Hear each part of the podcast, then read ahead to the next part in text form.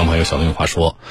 呃，五点钟我们继续直播，我是主持人小东啊。每天下午的四点半到六点钟这一个半小时我直播，欢迎各位锁定收听。我们今天谈的那个，呃，刚才的这个，把老妈的房子半价卖掉，把家里的积蓄偷光，然后房子抵押出去贷款给主播打赏的这个事情，有一位听众朋友给我留言，我不说他微信名啊，他说作为一个过来人，他说我也打赏过主播，直播房间里呢，只要一起哄。为了满足自己的虚荣心呢，真的会头脑发热啊！不管是什么就刷刷刷。现在想想真的很傻，还好及时止住了后怕。谢谢您跟我分享这些。然后这位听众朋友跟我说：“说小东老师，我外甥呢有点像这个刘先生，啊，就是他妹妹家的孩子吗？啊，是他的外甥吗？他说我妹妹啊，哭了好多次了，现在好多了，啊，呃，世界的李这位朋友。”他说：“真的是难以理解，真的难以理解。花光自己的工资去打赏吧，可能还能勉强能接受。贷款打赏真的是正常人吗？啊，也有听众朋友分析，他说我估计啊，这叫郑少。他说我估计刷礼物的这些人在生活当中可能很孤僻啊，可能缺少爱，所以呢，他们要到网络上去找这个存在感。呃，小苗说了，说网络直播会不会扭曲人生的价值观和价值呢？”这是我们担心的，我们尤其担心的。昨天节目里我跟大家说了，对未成年人的影响，啊，对未成年人的影响，我觉得，呃，我们现在能够看到的两方面，第一，成年人尚且如此，啊，尚且如此，可以偷光家里的积蓄，把妈妈的房子抵押掉，贷款去打赏网络主播，那么我们就想，就是这事儿，对于成年人，啊，尚且让大家。没有办法理智的去面对那未成年人呢？我们也不是没有处理过那个未成年人打赏的例子，对吧？几千几万，最多的二十几万，我们也帮大家找平台要过钱呢。这是我们现在看到就是已经发生的对于未成年人的危害，这是第一啊。第二，我们更为担心的是什么呢？就是。在更广的范围内，或者说层面上，对于未成年人，让我们真正担忧的是，大家觉得当主播真的是一件既风光啊有面子，关键还那么赚钱的工作。我觉得这比说哪家孩子把他妈这个银行卡里的多少钱打赏主播了更让我担心。这才是影响到孩子价值观的事情啊。还没走出校门呢，甚至还没开始上大学呢，孩子们就把做像某某某的啊，做一名网络主播当成自己的理想。这里边我要声明，我们没有歧视说网络主播的意思啊。我为什么刚才我说，我说我从来在节目里没有说过，我说干脆所有的网络直播应该都关掉，我没有说过这个话。为什么？因为在我们的这个那么多的网络主播里。不是说所有的主播都是不去干正经事儿，对吧？不是说所有的主播都是靠露肉，啊，靠什么这个性暗示去博打赏的？不是的，还是有一些主播他是希望啊以此作为自己的职业，他做内容生产，他希望用优质的内容啊去呃吸引粉丝的关注。不是说直播的这个本身业态是呃有问题，啊，我们更多针对的就是我说的啊，我这个话说的这个狠一点啊，在我看来就不正经的那一部分主播，啊，那么我们担忧的就是孩子们会把会把这样的主播当成啊他们的梦想，长大要成为什么样的人呢？就像那样的主播。为什么？你要知道，我们正常辛辛苦苦去做优质内容生产的主播，啊，不是说没有红起来的有。但是大家有没有发现，似乎那些不正经的主播更容易红？他们直播存在的价值到底是什么呢？所以，对未成年人的价值观的这种呃影响，我觉得是我们更为担忧的。啊，好，解答一个问题，很多听众朋友说了，说那小东，那那个刘先生那个呃钱啊，光在那个叫小曼这个主播里就说花了一百六十万，钱能不能要回来？很难，钱能要回来的前提是什么呢？听众朋友啊，他的钱能要回来的前提就是一定这个直播平台或者是这个主播小曼本人，在他打赏的和。主播与这个刘先生接触过程当中存在明显的过错，这是一个大的前提。你比如说，那个小曼说了，说了你打赏我多少钱，我们俩就可以线下见面，啊，我们俩就可以出去旅游，我们俩就可以确定恋爱关系。可是现在我们记者刚才采访到了那个那个呃主播小曼呢，人家否认呢，而刘先生呢方面呢也没有能够提供有力的证据啊。如果在主播或平台没有明显过错的情况下，这个钱想退回来，几乎是不可能的。啊，所以我们以此也希望提醒，可能今天晚上还打算去看直播，可能有打赏习惯的这些听众朋友，要理智一些，克制一些，好不好？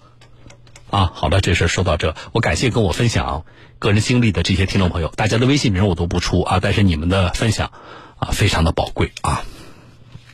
来接一个电话吧，有一位听众朋友管先生，我看一下是溧阳的听众，呃，涉及到涉及到是要向酒店索赔吗？啊，我们问一下他本人，啊，如果有必要的话，找个律师帮他问一下啊。我们先听一听他自己怎么说。电话进来了吗？好，接通了，把电话接进来。来，管先生您好。嗯，你好，主持人。哎，是溧阳的听众对吧？对的。嗯，好，呃，是你自己结婚办婚宴出了问题吗？你是新郎啊？对。哦，那你从头说怎么回事？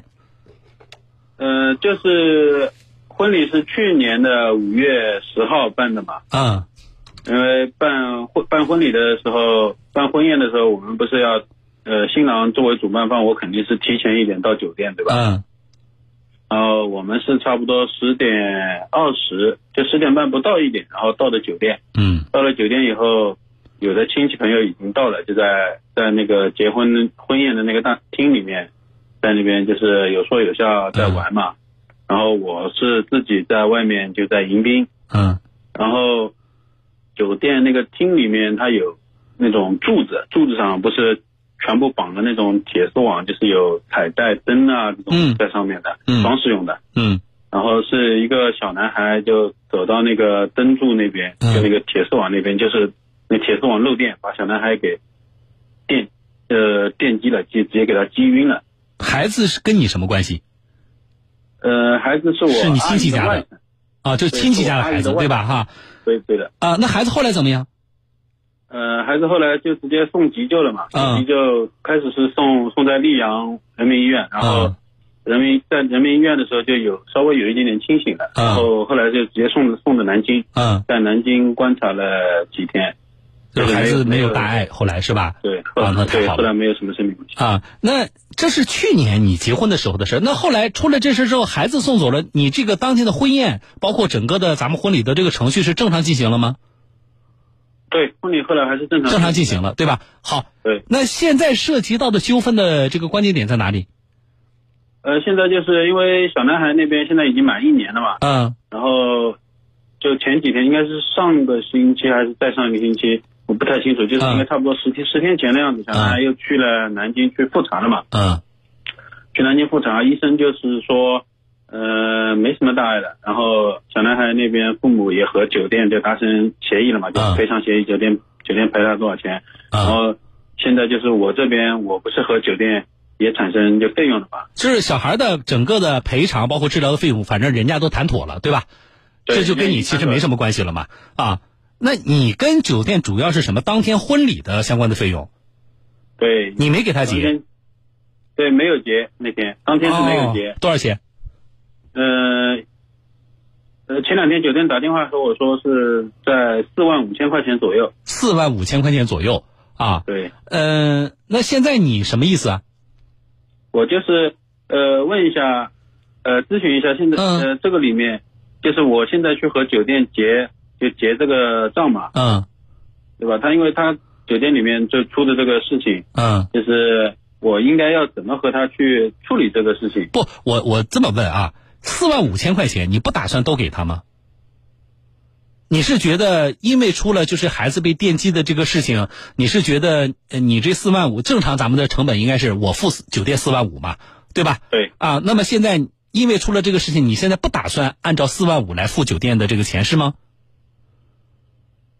对，因为我酒店打电话给我的时候，我也问了他一下，我说你们现在大概一个准备是怎么样？嗯就是处理这个事情。然后酒店给我的回复就是说，因为你消费了四万五千块钱，就按他是说我按四万块钱来算。啊，某个零头，对，啊然后我说算是这样算，但是因为我就是怕涉及里面会不会还涉及到一些什么法律知识啊、或者什么之类的，我就是想这样的咨询一下。你自己有没有一个心理价位啊？你觉得正常我应该给四万五，但是因为出了这个事儿，我现在很不爽，啊呃，对于我可能造成一些影响，那我打算给他多少钱呢？你心里有一个价位吗？心里大概打个八折吧。打个八折是多少钱？那也没有差多少钱呢，人家给你抹了五千，打个八折九千呗，那也就是，就是再抹四千呗，那也没有多少钱。就是你你打你打算给三万六，呃，三万六是不是八折？我没算错的话。就是怎么说呢？就是因为、嗯，那你告诉我，你有什么实质性的影响吗？就是说，因为孩子的赔偿，人家酒店该付都付了嘛，对不对？嗯对那么对于你来说，婚礼的当天你是新郎，对于你来说，你产生了什么实质性的损失吗？比如说，因为这个事情的发生，我什么地方损失了几千块钱？呃有没有？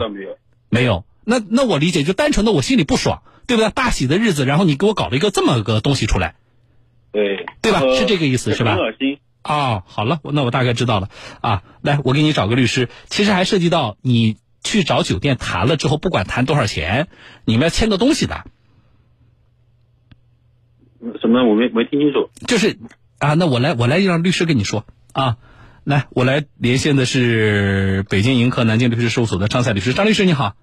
主持人好，各位听众朋友们，下午好。张律师，这个新郎本人啊，他也说了，他没有实质性的损失，但是呢，他就觉得心里不爽嗯，啊。那我我凭我作为消费者，我心里不爽，我能不能少付酒店的钱？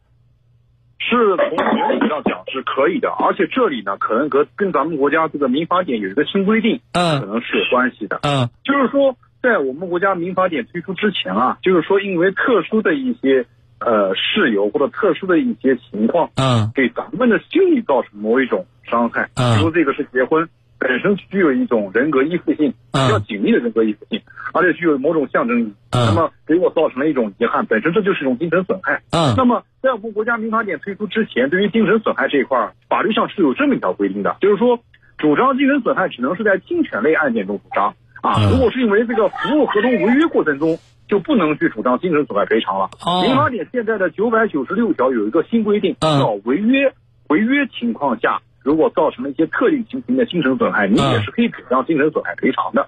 这也就是这位先生刚才所说的，看起来好像我没有多少实质性的这个受损，嗯但是觉得精神不爽，觉得这是个遗憾。嗯好好的一个婚礼，结果办砸了，嗯啊，觉得自己是一个这个这个事情必须要有一个说法。嗯，本身这位先生是可以向这个酒店方要求主张这一部分的赔偿损失的。太好了。那也就是说，首先啊，我的这个听众管先生，今天还是明天你去找酒店，首先你的你的你要硬气一些啊。律师说了，咱们要这个钱不是说讹人家跟人家耍无赖，咱们有民法典的支持。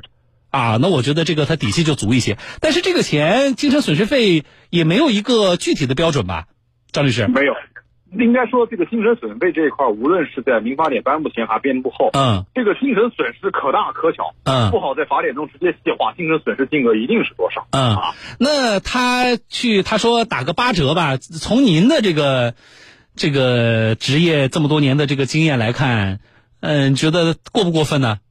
首先，我觉得这个事情，首先第一点啊，这个因为这个酒店在这个提供服务的过程中，我姑且不去谈精神损害，嗯从服务本质上来说，肯定是打了折扣的。嗯啊，比如这个，因为这个有人触电，那个现场陷于一种混乱，大家就忙着去救人。嗯那么随后的这个酒店安排相应的服务过程中存在了一定的瑕疵，嗯比如现场布置、大家的这个活动氛围等等，嗯都会有问题。因为从服务本身角度上说，这就有一定的瑕疵，就可以主张一个违约。第二，因为这个特定的情况、特定的情景、特定的场合，又具有某种特定的意义，嗯那么给咱们造成了一种缺憾，而，这种缺憾很可能是一辈子的一种遗憾。对，那么我们可以要求一个精神损害。嗯，就分为这两部分，金主张。嗯，那我我我这么来理解吧，就是说他现在扒着，其实因为没有标准，他本人也可以再多要一点。当然，这是一个最终的双方要坐下来谈判的这么一个过程，是不是？是的。啊，好，我打个比方啊，比如说最他现在四万五嘛，啊，比如说啊，最终少给一万，给了三万五啊，这我举个例子啊，钱我给了。但是我给完他三万五之后，因为我们当时谈好的，人家给我又是酒席又是场地的，对不对？可是四万五，他现在呢把三万五收了，回头他再找我要那一万块钱，可怎么办？这个时候就是刚才你所讲的那种情况，就是这种事情通过谈判了结。之后，嗯，不能仅仅是通过口头上说，一定要落到字面上，嗯。啊，比如双方因为发生什么样的争议，嗯，那么经过友好协商之后，双方现确定，嗯，那么服务总价款为，比如人民币三万五千元，嗯，那么三万五千元怎么怎么进行支付，嗯，何时进行支付，支付完，支付完毕之后，那么双方就本次的纠纷，这个不再有任何的这个争议，写字写上签上自己的姓名，写上日期，嗯，然后双方各持一份，作为日后。这个再起纠纷啊，打官司也好，维权的时候一个依据。我凭这个东西，假如说回头酒店再跟我要那一万块钱，我就凭刚才写这个字据，他那我就有理由不把那一万块钱给他，对吗？是的，对。好了，是的。啊，管先生，律师说的很明白了，对吧？对。啊，那你还有什么其他问题吗？呃，没有，我就是。就是想问你咨询一下，有没有涉及到一些法律上的问题？啊，差不多了。以上我觉得，其实我们张律师比较通俗易懂的把涉及到的这个法律问题已经说明白了。而且呢，从现在来看呢，你可以比较有底气的去谈，啊，呃，我觉得你可以做一些充分的准备，然后再跟酒店去谈这个事情。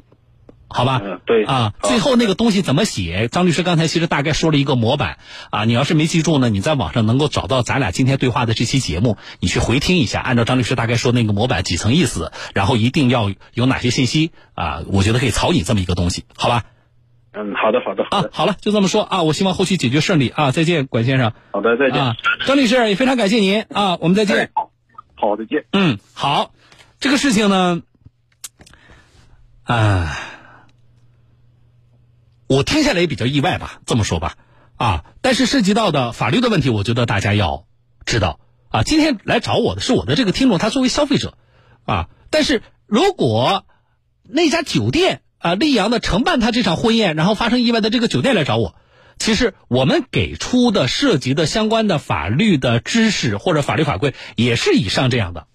我们并不是说啊，这个听众来找我了，我支持听众怎么想办法从酒店里那里多要点钱。如果今天这个酒店来找我，我们也是一样，啊，我们要告诉他，因为你们提供的服务存在着问题，所以啊，从啊民法典当中所提到的精神损失赔偿的角度，人家消费者是可以要求啊少支付一部分当时的就当天婚礼所有的这个费用的。啊，那么双方进行协商，而且呢，呃，我觉得酒店方面呢，溧阳的这个酒店呢，其实他自己也意识到了问题，啊，他们已经提到了，我是不是先给你抹个五千块钱呢？